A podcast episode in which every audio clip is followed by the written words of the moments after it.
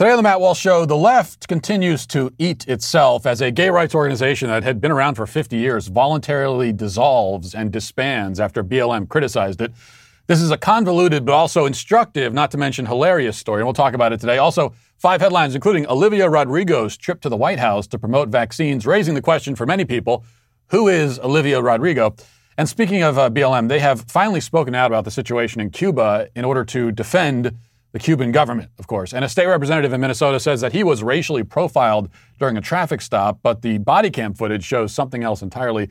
And in our daily cancellation, we will wade into the murky, confused, and toxic waters of abortion TikTok. All of that and more today on The Matt Walsh Show.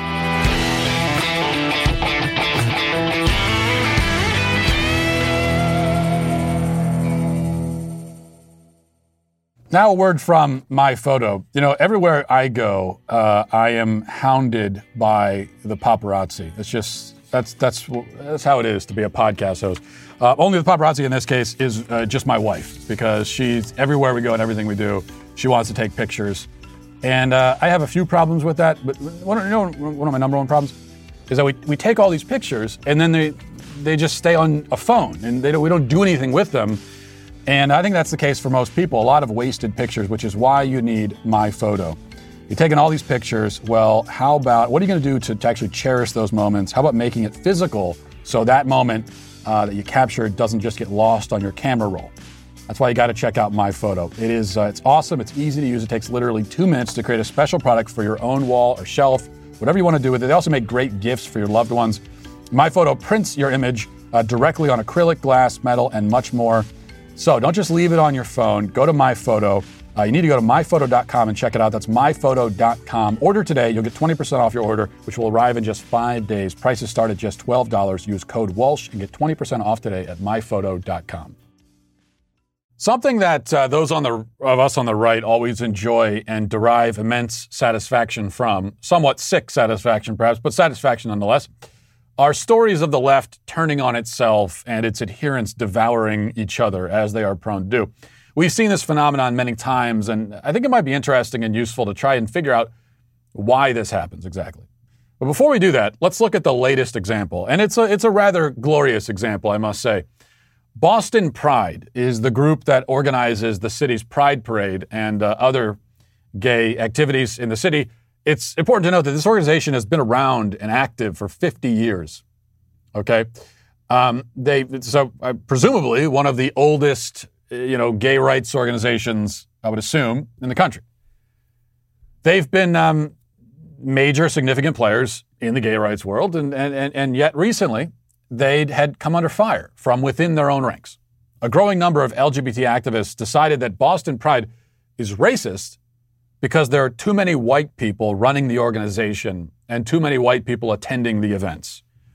Now, I have no interest in, at all in defending Boston Pride, but I do feel compelled to point out that Boston Pride would naturally tend to be white simply because Boston, the city, is predominantly white. Unlike many other cities today, like, say, Baltimore, which is uh, 62% black, in Boston, the majority of residents are white. Just so happens making it not so shocking or scandalous that a majority of Boston Pride attendees are white. There are many other scandalous things that happen at those events, no doubt, but that isn't one of them. Nonetheless, you can't have too many white people, as we have learned, or too many, quote, cisgender people, which was another problem apparently. And that's why local activists this past year, after uh, attacking Boston Pride as racist and even transphobic, decided to boycott the traditional event the traditional Pride event that had been going on for 50 years, and hold their own. So this past month, on June 12th, uh, 12th, you, and you may have missed this, I'm sorry if you did, but they had their first annual Trans Resistance March and Vigil, led by, they said, queer and trans people of color. An article posted to boston.com last month explains the reasoning for this competing event. It says queer, trans, and black indigenous people of color, BIPOC activists, have been calling on Boston Pride to make changes since at least 2015 when Black Lives Matter demanded the organization diversify the board, allow BIPOC activists control of Black and Latino Pride events, and re examine corporate sponsorships, among other things. Last summer, numerous Boston Pride volunteers resigned after the organization allegedly removed a statement supporting Black Lives Matter from a newsletter and called for all board members to step down in place of more representative leadership. According to the Boston Globe, Boston Pride's six member six members board has no black members, two Latino members, and one transgender member. Quote, my experience in working with the board is they experience um, is uh, community voices a- as antagonistic as opposed to thinking these are our people. This, according to Joe Trig- Triglio, who resigned from the Boston Pride communications team, telling the Globe, quote, they treat that as some sort of attack as opposed to what it is people asking them to serve their needs and interests. Only one transgender board member out of six? Outrageous. Now, we know, of course, that trans people comprise far less than 1% of the population, but they must, in any case, comprise at least 50% of every organization, board, committee, panel, and television showcast. How can that even be possible? I mean, how can you take so few trans people and spread them so widely and visibly? Well, that's your problem. Figure it out. You have to be like Jesus, multiplying the loaves and fishes. Multiply the trans. A, you, you got to figure out a way to do it. Whatever you need to do, get it done. The point is simply that this tiny fraction of the population must be seen everywhere, all the time, without exception. And Boston Pride, they failed in that regard, just as they failed by allowing too many white people to participate. And that's what ultimately led to this. As NBC reports today, after 50 years, Boston Pride is disbanding and dissolving itself in shame for the sin of being too white and also too not trans. This, according to NBC, it, it, says, quote, Boston Pride, the organization that, that has organized the city's Pride celebrations for 50 years, has announced it is shutting down. The dissolution, announced Friday afternoon in a statement on the group's website, comes after the reportedly all white board of directors has faced ongoing accusations of ignoring racial minorities and transgender people. It is clear to us that our community needs and wants change without the involvement of Boston Pride, the board said in its statement. We have heard the concerns of the QTBIBOC community and others, uh, the QT BIPOC community and others. The statement continued, referring to queer and transgender people of color. We care too much to stand in the way. Therefore, Boston Pride is dissolving. There will be no further events or programming planned, and the board is taking steps to close down the organization. The board said the decision, quote, was made with a heavy heart out of love and hope for a better future. Now, you might be thinking, this is hilarious and great. Bunch of left wing gay activists just nuked their own organization for no reason at all. What's not to love? And you're right, it is indeed hilarious and great. But aside from pointing and laughing, it might, as I said, be instructive to talk about why this sort of thing happens. Because it happens a lot. And to that end, I think there are three factors to consider. The first is this very simply um, BLM exercises complete and total power on the left, and they know it. Nobody on that side of the ideological divide will oppose them or whisper the slightest objection.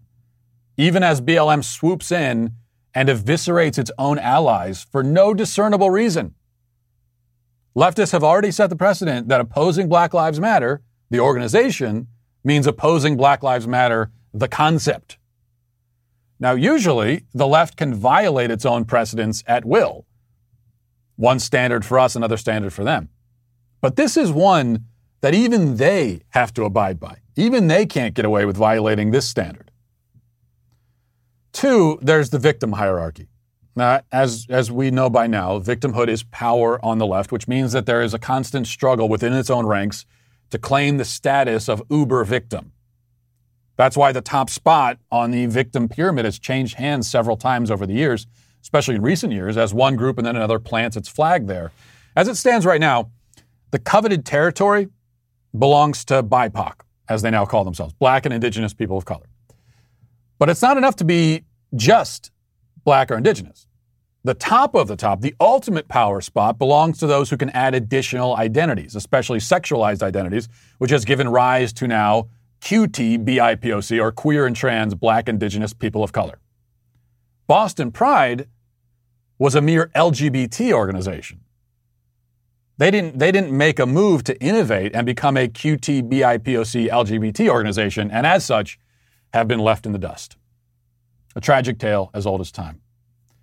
Three, I think most importantly, um, and the most fundamental reason why you, you see the left eat itself in this way so often is that the entire ideology is intensely, intensely and almost solely self focused.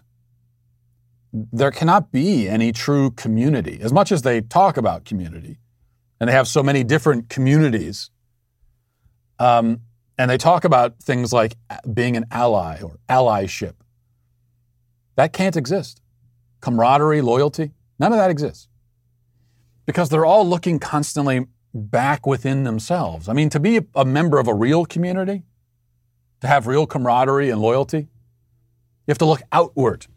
You have to be concerned about something other than just yourself. But they aren't. That's the defining feature of leftism. It's an ideology, a religion of the self. That is what it is at its core, at its base. And it's how they come up with all these new self identities and why they believe the whole world should cooperate with and affirm whatever new identities they invent. It's how we end up with, um, here's the latest, uh, it's how we end up with, with nonsense like this. Watch. So, I'm not an expert or an authority on what neuroqueer means, but to simplify it and make it easier for you to understand, it's essentially um, on a base level, it's kind of where your neurodivergent identity and your queer identity, how they interact and intersect. This also extends to your other identities, such as your race, your socioeconomic class, your ethnicity, etc., and how those things also interact and intersect with your neurodivergence and your queerness. And some ways that some people may practice being neuroqueer can range from theoretical thought experiments to social justice work methods. A good example may be something like deciding to represent your gender identity in an intentionally queer way as a way to subvert hegemonic ideas of gender performance. It is a fairly new term, so it is very fluid and the possibilities are endless. Oh, well, okay. Uh, subvert hegemonic ideas of gender performance. She says with piercings in her cheek. now, Indeed, though, the possibilities are endless, as she says. Neuroqueer. Why not? Just another identity to add to the list. Nothing you just heard there. there. There was not a coherent sentence uttered throughout that, that, that whole 56 seconds. Um, this, though, is what happens. This is another identity invented by someone who spends almost all of her time staring back into the abyss of her own ego. According to her religion, the leftist religion, which is also our state religion, by the way, nothing matters so much as how you feel. And it's not just how you feel. It's another thing that, the, that I think people on the right get wrong.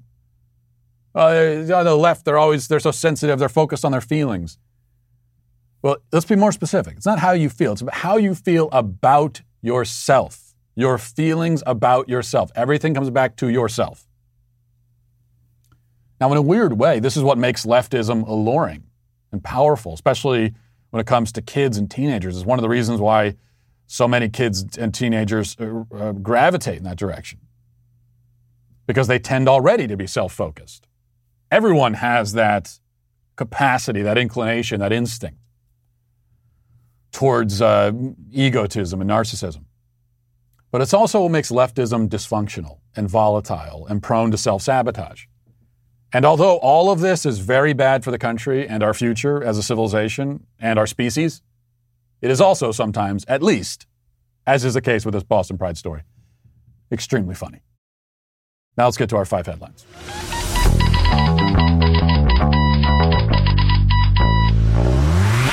You know, I'm always telling you about rockauto.com because they're just the, the best option that you have available to you if you need auto parts rather than going to the store and dealing with all that. You can just go to rockauto.com. And uh, what's you know what's the best thing about rockauto.com for me?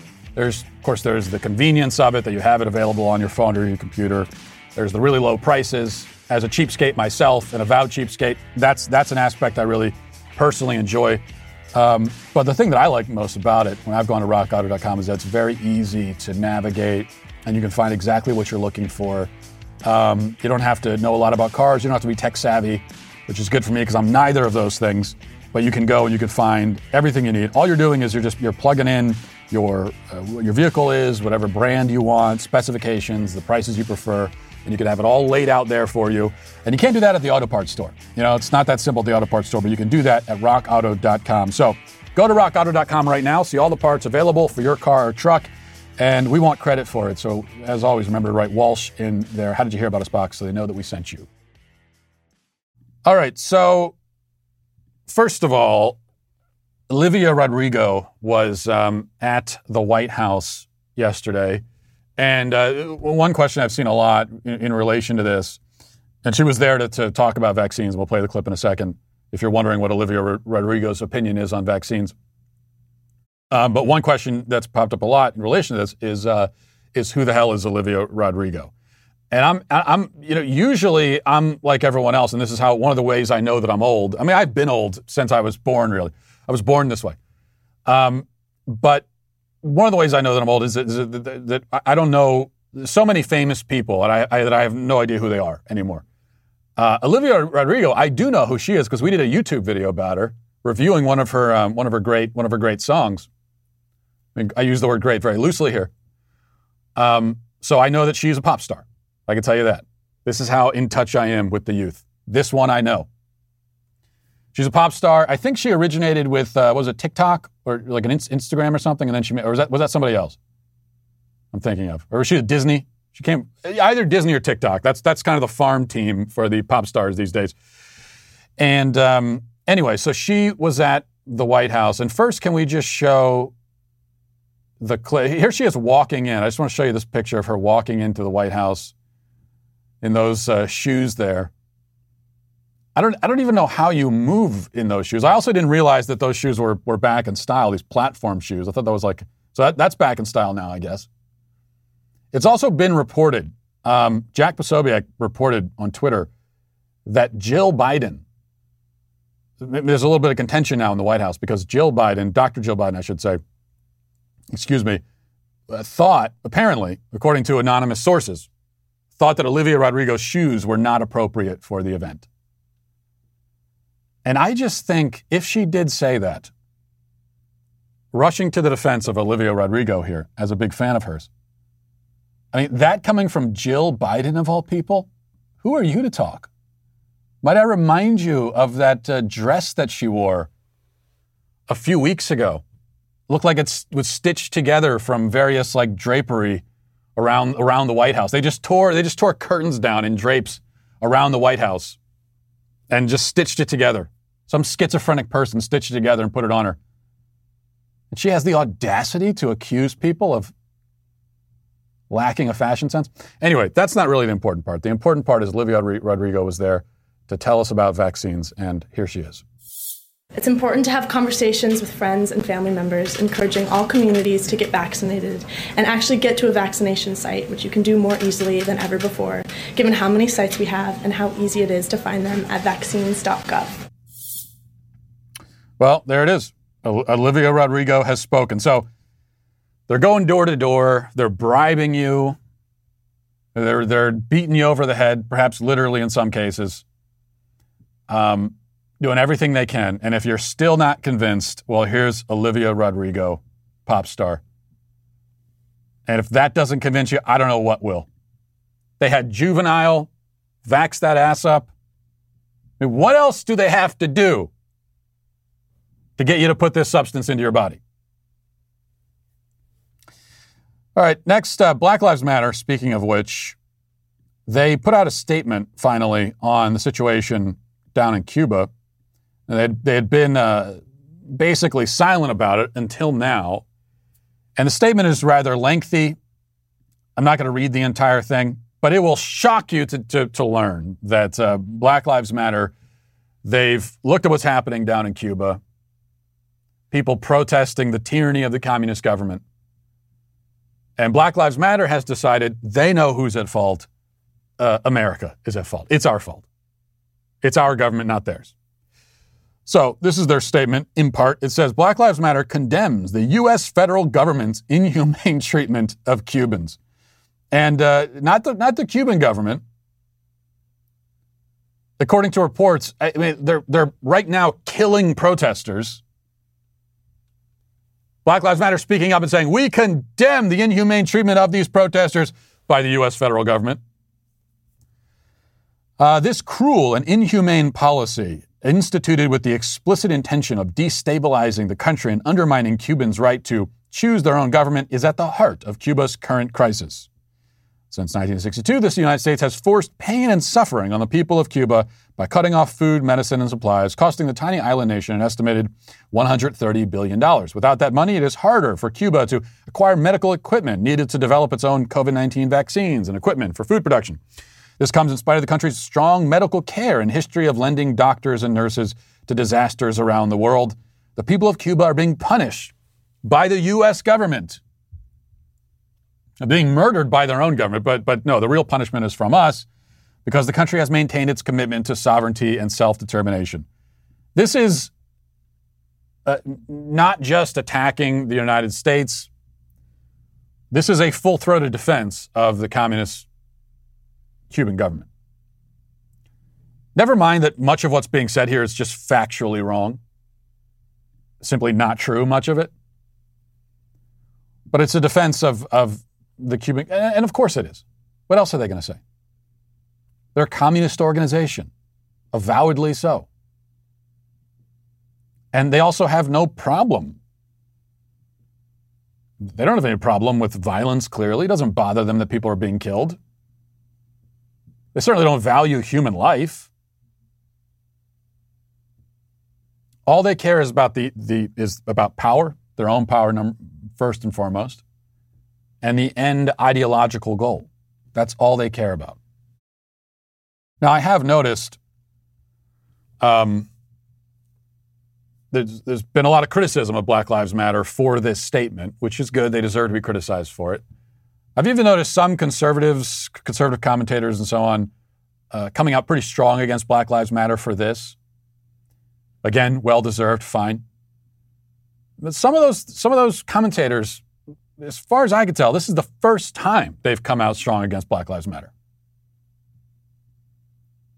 You know, I'm old enough to remember, like, I don't know, nine months ago, up to nine months ago, or even more recently, where if you criticize Black Lives Matter and called them what they are, an extremist communist organization, a terrorist organization, many different, many descriptions would fit the bill here. But you, you'd be attacked as racist, not just by the left, but even by some people on the right. You know, it, it, this is what frustrates me. It's one of the reasons why Black Lives Matter got to this point of being as powerful as they are. Because for years, they, they've been doing this for a while now, going back to Ferguson and even slightly before that.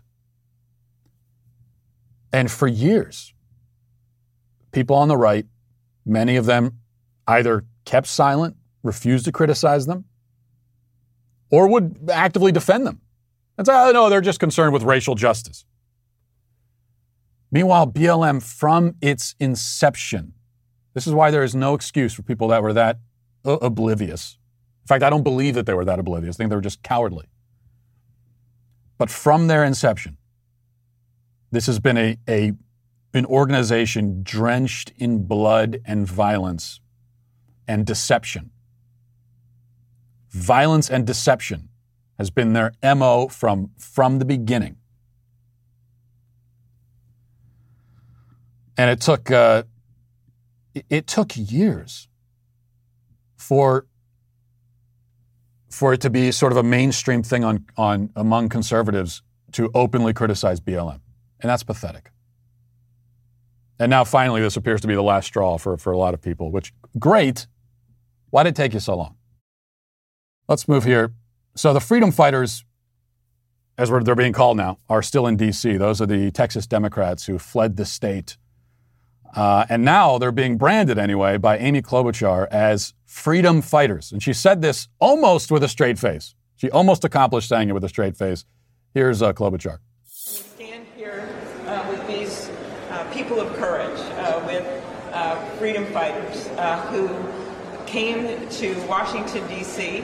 Uh, to seek salvation because they are not going to be able to get that governor of Texas uh, to protect the voting rights of the people of Texas. We know that. Uh, in fact, instead of trying to make it easier for people to vote, the governor and the Republicans in the legislature have done everything to make it harder, including uh, threatening these legislators over and over again, and they are standing their ground just as we are standing our ground. Freedom fighters seeking salvation.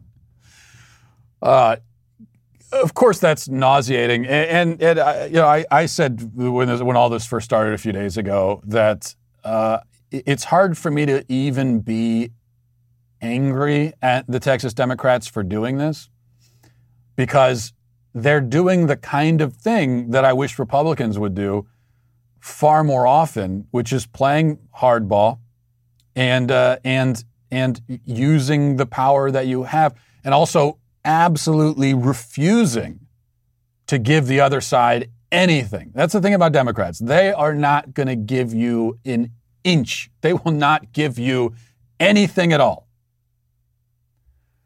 Um, and that's what's happening here with these with these Democrats.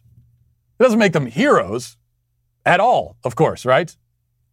They want they're they're taking a you know a vacation paid for by the taxpayers.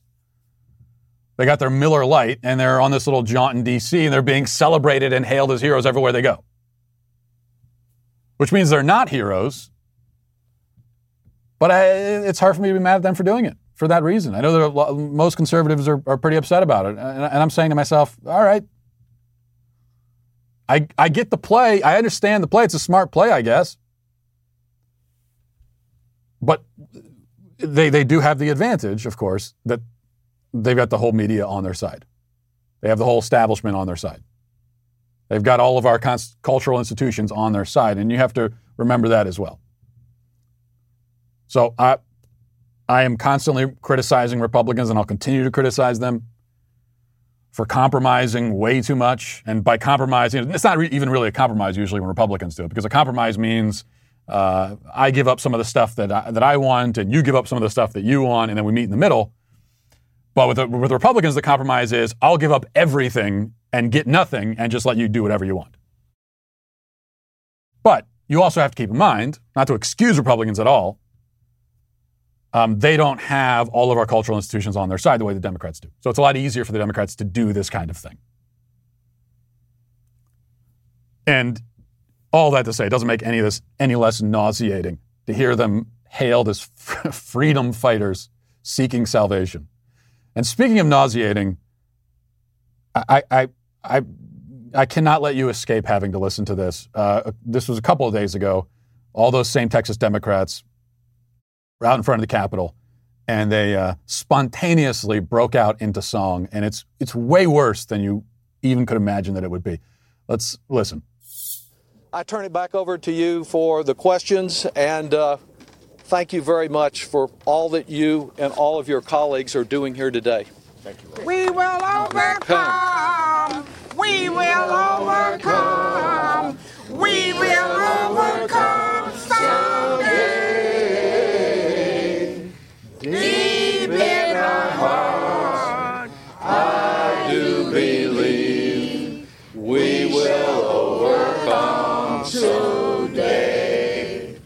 Thank you, Ms. T. Th- Thank you, members of Congress. Uh, we'll take a few questions. Oh my gosh.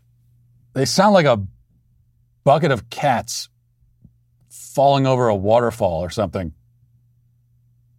That is one of the worst musical performances I've ever heard. And I feel kind of bad for the two guys in the front there because they didn't know that was going to happen. You could tell they didn't know that was going to happen. And now they're stuck having to sing, and they're, and they're the ones right in front of the microphone. And you can tell they're doing the lip sync thing a little bit. Um, but this is they, they well they're fr- they're freedom fighters singing "We Shall Overcome." It's a it's a very awkward performance. Let's just say that they're putting in here, playing the part of quote freedom fighters. But they don't have to play it convincingly because again they got the media on their side. All right, next, State Representative John Thompson of Minnesota was um, pulled over a couple of weeks ago um, in St. Paul. And surprise, surprise, he immediately decided that he was uh, racially profiled. And I don't know how well we can hear this, but here he is at he was at, he was uh, he, he was pulled over. This was on I don't know July 5th or 6th, and uh, and then a few days later he attended a memorial for Philando Castile, and that is where I think he first shared his his harrowing tale of being racially profiled supposedly by the police. Let's listen to that. should be a profile for these too. Uh, matter of fact, I was just pulled over Saturday, you know, pretextual stop and you know, you don't have a front license plate. Yeah, I got a ticket for my license. Anyway, I thought we weren't doing pretextual stops here Exactly. in this state. Listen, But we are. You know, Just so we still- clear. Still getting driving while black tickets here in this state. Matter of fact, in St. Paul. Uh, yo, so let's just call it what it is. That's right. Right? Yeah, but they turn deadly. You know, these these traffic stops turn deadly. You know, because I'm in my car with this baseball hat. You know, and you can't tell I'm State Representative John Thompson. Neither should I have to to, to change my clothes. That's right. that part. Listen, You know, I'm, a, I'm a Minnesota State Representative. I'm a lawmaker here. I can wear what I want to wear. That's I shouldn't right. have to be profiled. That You know, part. This is ridiculous. Yo, and it was by the way, it was a sergeant here in St. Paul. Mm. Wait. Okay, so he was pulled over, um, as you heard him describe there, uh, saying it was a pretextual stop and uh, basically racially profiling. They're just looking for an excuse because they saw, according to him, they saw a black man in a car with a hat on, and they said, uh, "Let's let's pull him over." I guess his his claim, what's being claimed here, is that what cops every time they see a black guy in a car, they just automatically pull him over. Because there's there's a, a problem there because you know if if that's how you operated as a police officer in St. Paul, you'd never be able to do anything else aside from just pull over black drivers. It's it's just kind of an absurd claim. Now he got pulled over because he would, had, didn't have a front license plate. You're supposed to have a front license plate. Um, you could say it's a ticky tack thing to get pulled over for that. Okay, maybe it is. We, we, we see we could have a conversation about cops pulling people over on ticky tack things. You know, you get pulled over, given a ticket because your, you know, headlight is out or something. There's an argument for that as well because that's a safety issue. But we could talk about that. We, we, police officers spending far too much time on this kind of thing. Are there more important things they could be doing? Are there other things that they themselves would probably prefer to be doing? So that's a that's a, a perfectly reasonable conversation. The problem is that the, the, that conversation gets totally drowned out by all of the racial rhetoric because it has to become a racial issue. Never mind the fact that I myself have gotten pulled over because of the, I've gotten pulled over for that exact reason, actually, not having a front license plate. Depending on the state you're in, um, you know, in, in Tennessee, you, you don't have to have a front license plate, but depending on the state you're in, that's you're supposed to have one. I've been pulled over for that. And yeah, it was kind of annoying. Why are you bothering me about this? Does it really matter? Who even cares if I have a front license plate? But it's the law, the cops enforcing it. I was respectful. That was it. It was the interaction was over in in 5 minutes and I went about my day. I didn't try to escalate it into something else because I didn't want it to turn into anything else. I just wanted to get back to my day. That's it. I didn't want this to be a thing. But Representative John Thompson decided to make it into a thing, and uh, and then there was a big controversy that, around this. And finally, St. Paul Police Chief Todd Axtell, uh, he decided to fight back. Uh, you know, he, he said he was going to look into it, and he did. And then he came out and said that this the whole stop was by the books. It was completely fine. Nothing inappropriate happened at all. And he was pulled over because he didn't have the front license plate. And then they found out that he was driving on a suspended license as well. Um, and then they also, and the police chief uh, not only explained this, but he demand, he is now demanding an apology from the state representative, which is exactly see going on the offense. That is the that's the right approach. It's one thing to be defensive and say, "Hey, gee, we looked into it, and no, I don't think the, the uh, our officer did anything wrong." That's one thing. You got to go a step further and say, "No, nothing wrong. There was nothing bad that happened here. You know it. Okay, you're defaming this person. You need to apologize. You're the bad guy here."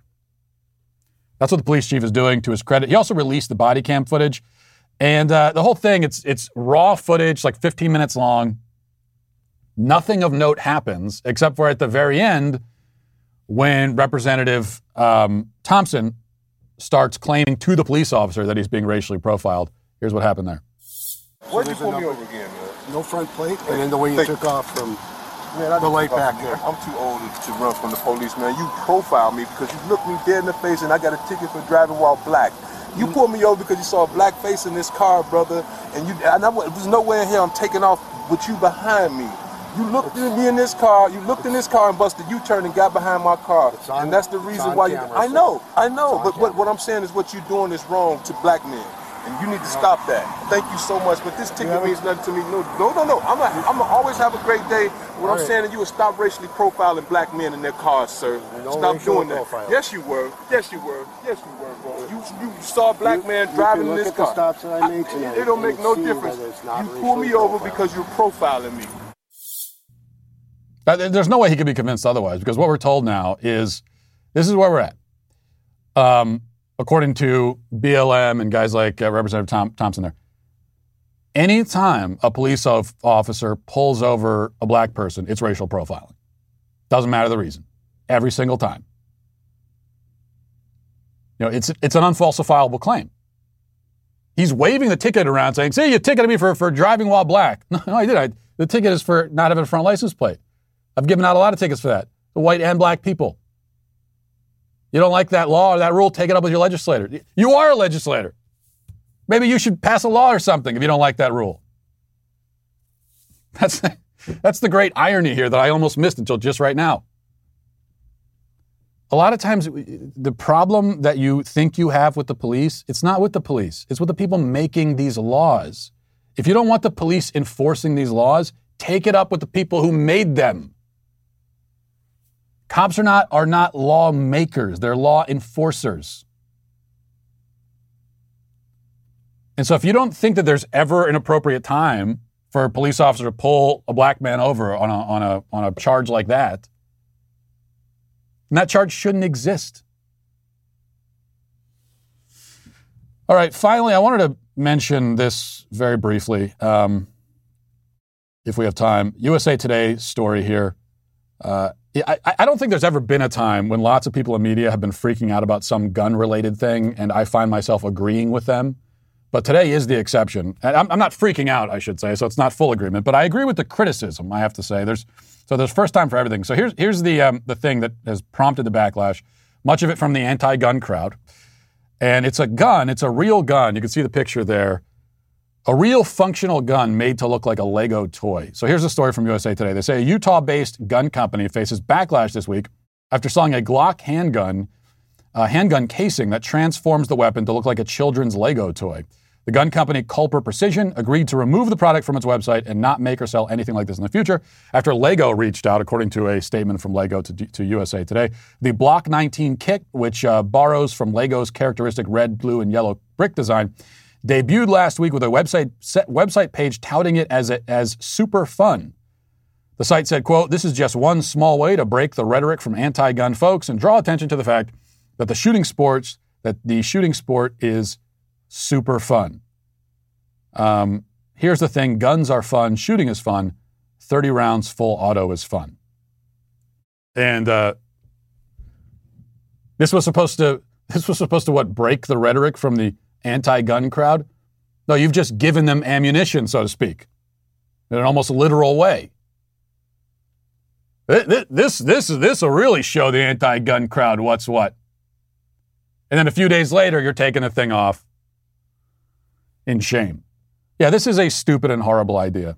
Um, and I don't need to give you the whole disclaimer about how I'm a gun owner and a Second Amendment absolutist and all of that, because I am, and you already know that. But it's in part because I'm a gun owner and I take this stuff seriously that I hate this so much. First of all, guns are not toys. Okay. Yeah, it's fun to go shoot. Shooting is a fun hobby. Collecting guns is fun. All that stuff is fun. Nothing wrong with that stuff being fun. It's still not a toy, though. Um, it's a weapon.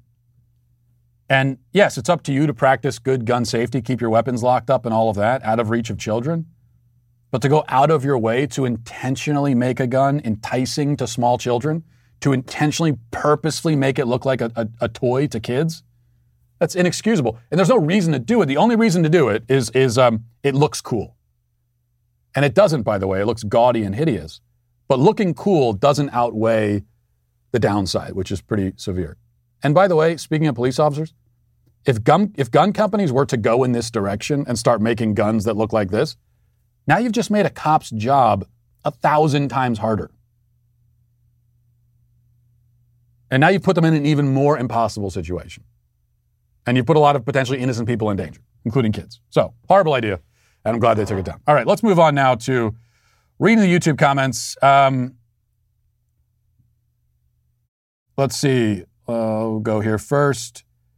Free T Spirit says, uh, referring to the he's referring to the video of the man trying to breastfeed, which we played yesterday. So this is a thousand percent disgusting and child abuse I've just thrown up in my own mouth.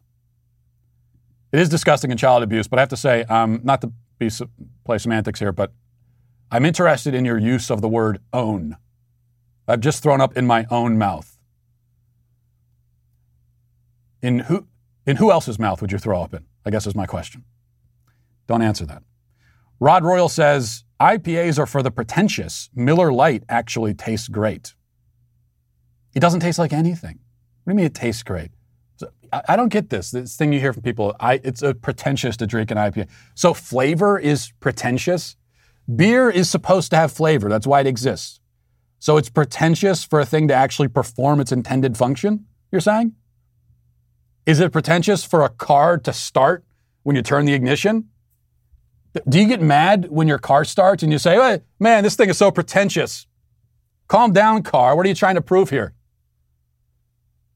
That's why beer exists. At least it's one of the reasons. That's why I drink it, because it tastes great. Miller Lite, it's not even that it tastes bad, it has no taste at all. Um, Spencer says, small families are not happier in any way. I was an only child. My parents were not happy, and I was pretty lonely. I have made it one of my most important life goals to have at least three kids. I have one already, and we'll have another two if possible. Meghan and Harry can go to hell. Uh, yeah, I, I, I, look, any size family can be happy, but the idea that you maximize happiness in a family by having fewer kids uh, is absurd.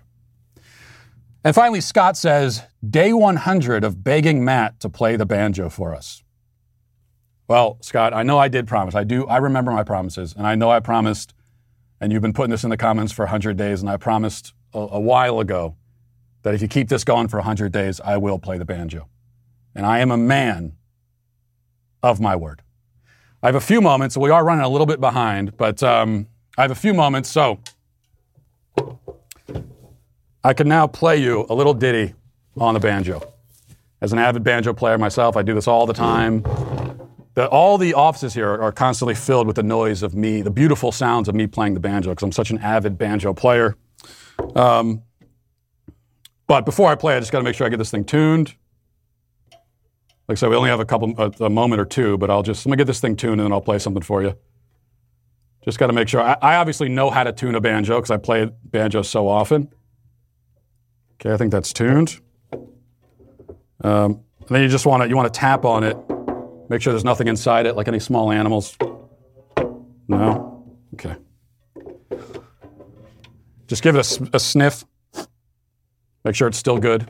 You know, it hasn't been left out in the sun or anything. And uh, let me just get it tuned real quick again. Just gonna make sure I tune it.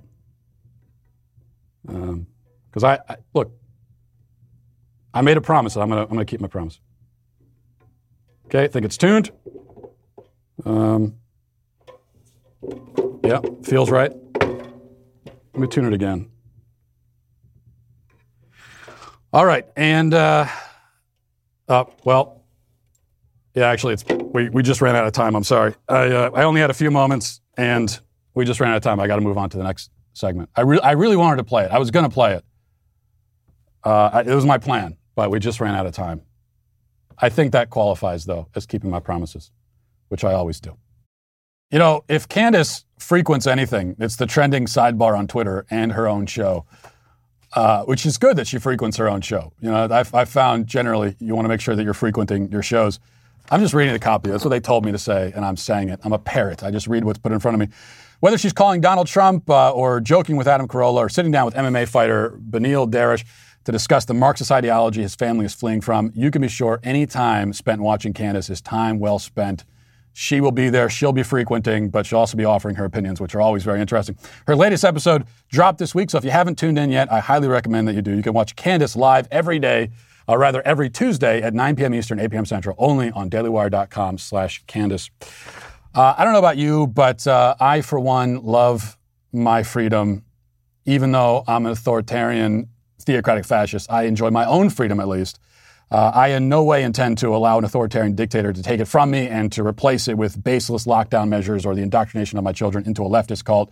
And neither should you. And that's why Ben Shapiro wrote The Authoritarian Moment, because if we want to shut down this ideology that, that uh, precedes an authoritarian government. We need to help every American understand as much as they can about how we reach this point, and then, really importantly, how we can actually fight back. What can we do going forward? So, unless you want to live under an authoritarian regime intent on decreasing your freedom and increasing their power, it's time to start fighting back. Get the authoritarian moment. Uh, and you can do that by pre-ordering on Amazon now or Barnes & Noble or at any other major bookseller uh, to get your copy. Now let's get to our daily cancellation. You know, we have on the show reviewed many different types of TikTok videos, which uh, I'm sure you've noticed and are grateful for. But the one genre we haven't spent much time on is abortion TikTok. It's mostly for my own sanity and emotional health that I've avoided wading into these waters, and yet I find that I can no longer avoid it, especially as I so often see these videos posted on Twitter or Facebook and by people who sincerely believe that some sort of brilliant and unanswerable argument has been presented.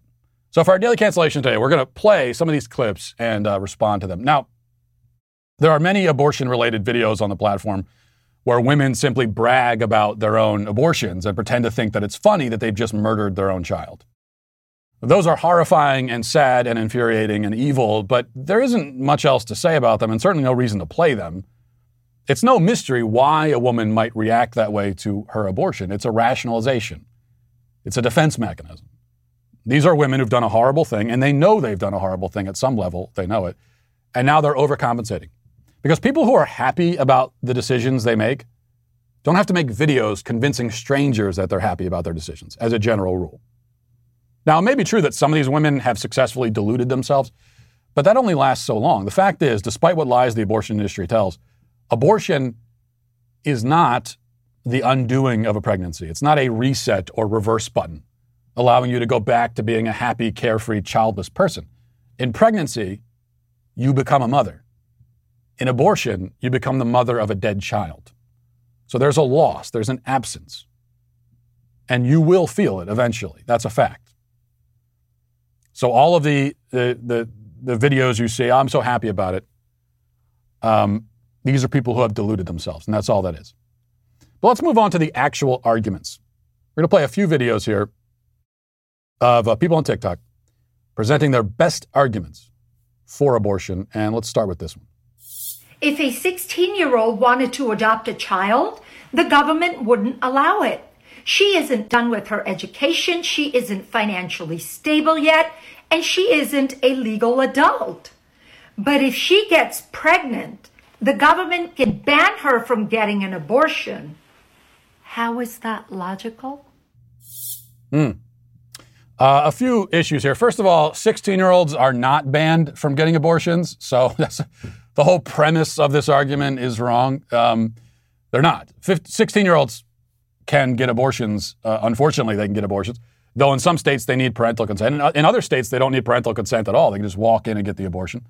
So no need to worry, ma'am. Your dreams have come true. Teenage girls can kill their babies and are killing their babies. So your utopia is a reality. Congratulations. But let's pretend that you're correct for a moment. Let's pretend that 16 year olds can't adopt, which they can't, and also can't get abortions. And you think there's, there's some kind of conflict between these two propositions. You ask how this would be logical. Well, let me tell you. Because the common thread is one of mental competence, maturity. A 16 year old isn't mentally competent enough to adopt. She also isn't mentally competent enough to make the decision to take someone's life. That's a bit of a misnomer because nobody should be able to do that. There's no level of mental competence that should permit you to kill a baby. Even so, abortion is a choice which has a profound impact on two lives, at least her own as the mother and the life of her child, which she is ending. I would call that a profound impact. Is a 16 year old old enough to analyze those ramifications and make a properly informed choice? No. But then, if she doesn't have the abortion, she'll be a mother, you say. Uh, you know, so, so what about that? No, you're wrong. She's already a mother, as we have previously established. She's a mother at conception. The human has been conceived. That's done. That part is over, completed, fulfilled. The question is what to do about this child or with this child. You say she isn't old enough to care for the child, so what? She's old enough to kill it? I say that's insane and morally grotesque and evil and also illogical. Instead, we could try to find someone who can care for the child if she can't. And and and and uh, it, by the way, we, we hear about the ba- the you know kids who are up for adoption and, and they can't find anyone to adopt them. And oh, okay, well, it sounds so easy. You put the child up for adoption, put the baby up for adoption, then they're just going to be in the system forever and no one's going to adopt them. That's not true. Okay. Now, it is true, sadly and tragically, that um, older kids who end up in the system, oftentimes it's, it's very difficult to find a family that will take them in. And that's a terrible thing. That is not the case for babies. There is a waiting list a million miles long of families waiting to adopt babies. So a 16 year old can't, has a baby, can't care for the baby. You put that, that child up for adoption, and he will be adopted by a loving family very quickly. One other thought, though. Uh, you don't think 16 year olds are old enough to be parents? Okay. Uh, are they old enough to choose their gender? What do you think about that? I think I already know your answer. Let's watch another and see if uh, these arguments get any better. Let's talk about abortion and specifically the heartbeat bill. When someone gets in an accident and they're considered brain dead, no one considers it morally wrong to pull that person's plug or end their life. Because although that person has a beating heart, they aren't a conscious being, they have no brain activity. Here's another example. Why do most people not consider it morally wrong to kill an insect, but do consider it morally wrong to kill a cat or a dog? They both have beating hearts. The difference between the two is level of consciousness. A dog is very aware of its existence and creates relationships with the things around them. Whereas an insect just lives off of instinct. They aren't aware that they exist, they just do. The thing I'm really confused about is why all of a sudden when it comes to abortion, we allow a beating heart to signify life. When in all other aspects of our life, a beating heart doesn't mean anything. What matters is level of consciousness. And a fetus in the first trimester does not have consciousness.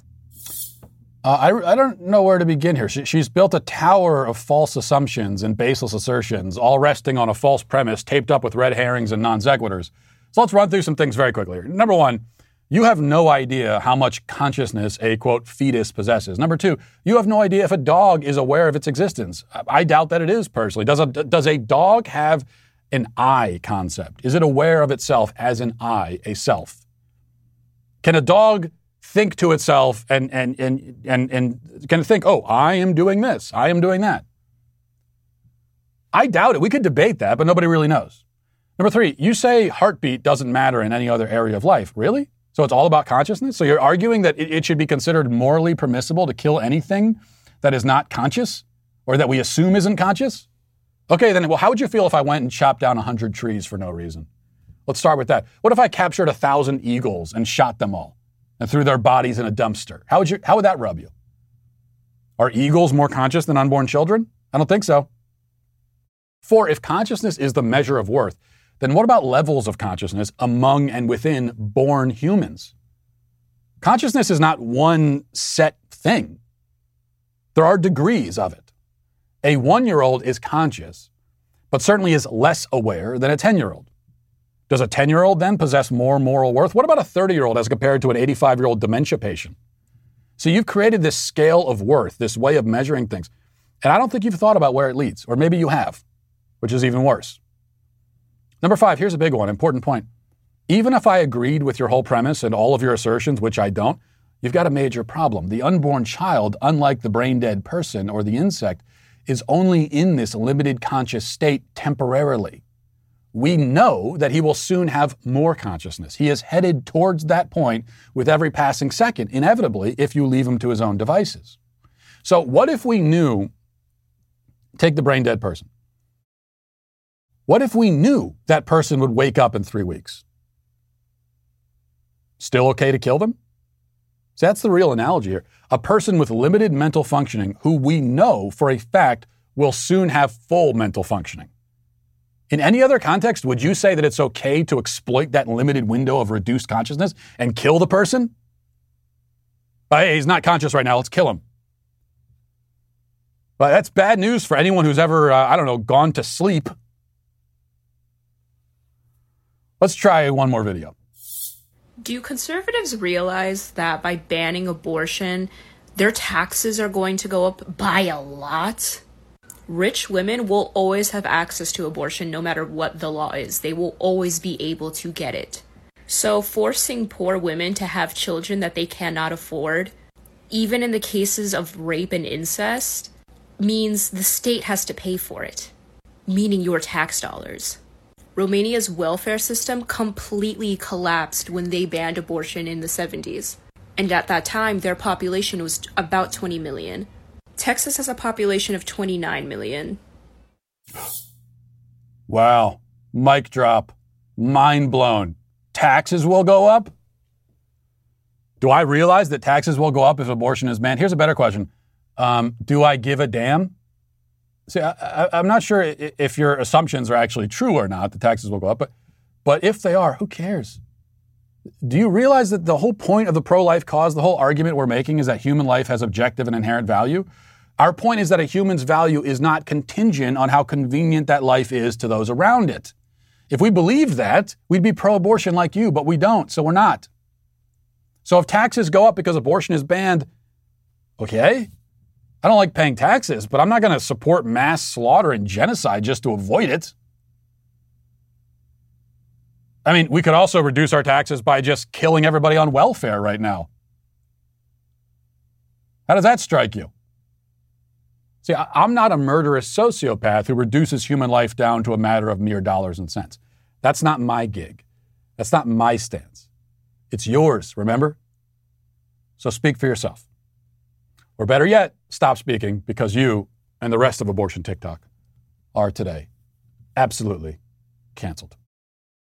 And we'll leave it there for today. Thanks for watching. Thanks for listening. Have a great day. Godspeed.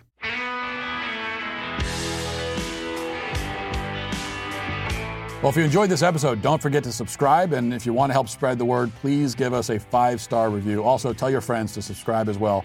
We're available on Apple Podcasts, Spotify, wherever you listen to podcasts. We're there. Also, be sure to check out the other Daily Wire podcasts, including The Ben Shapiro Show, Michael Knowles Show, The Andrew Klavan Show.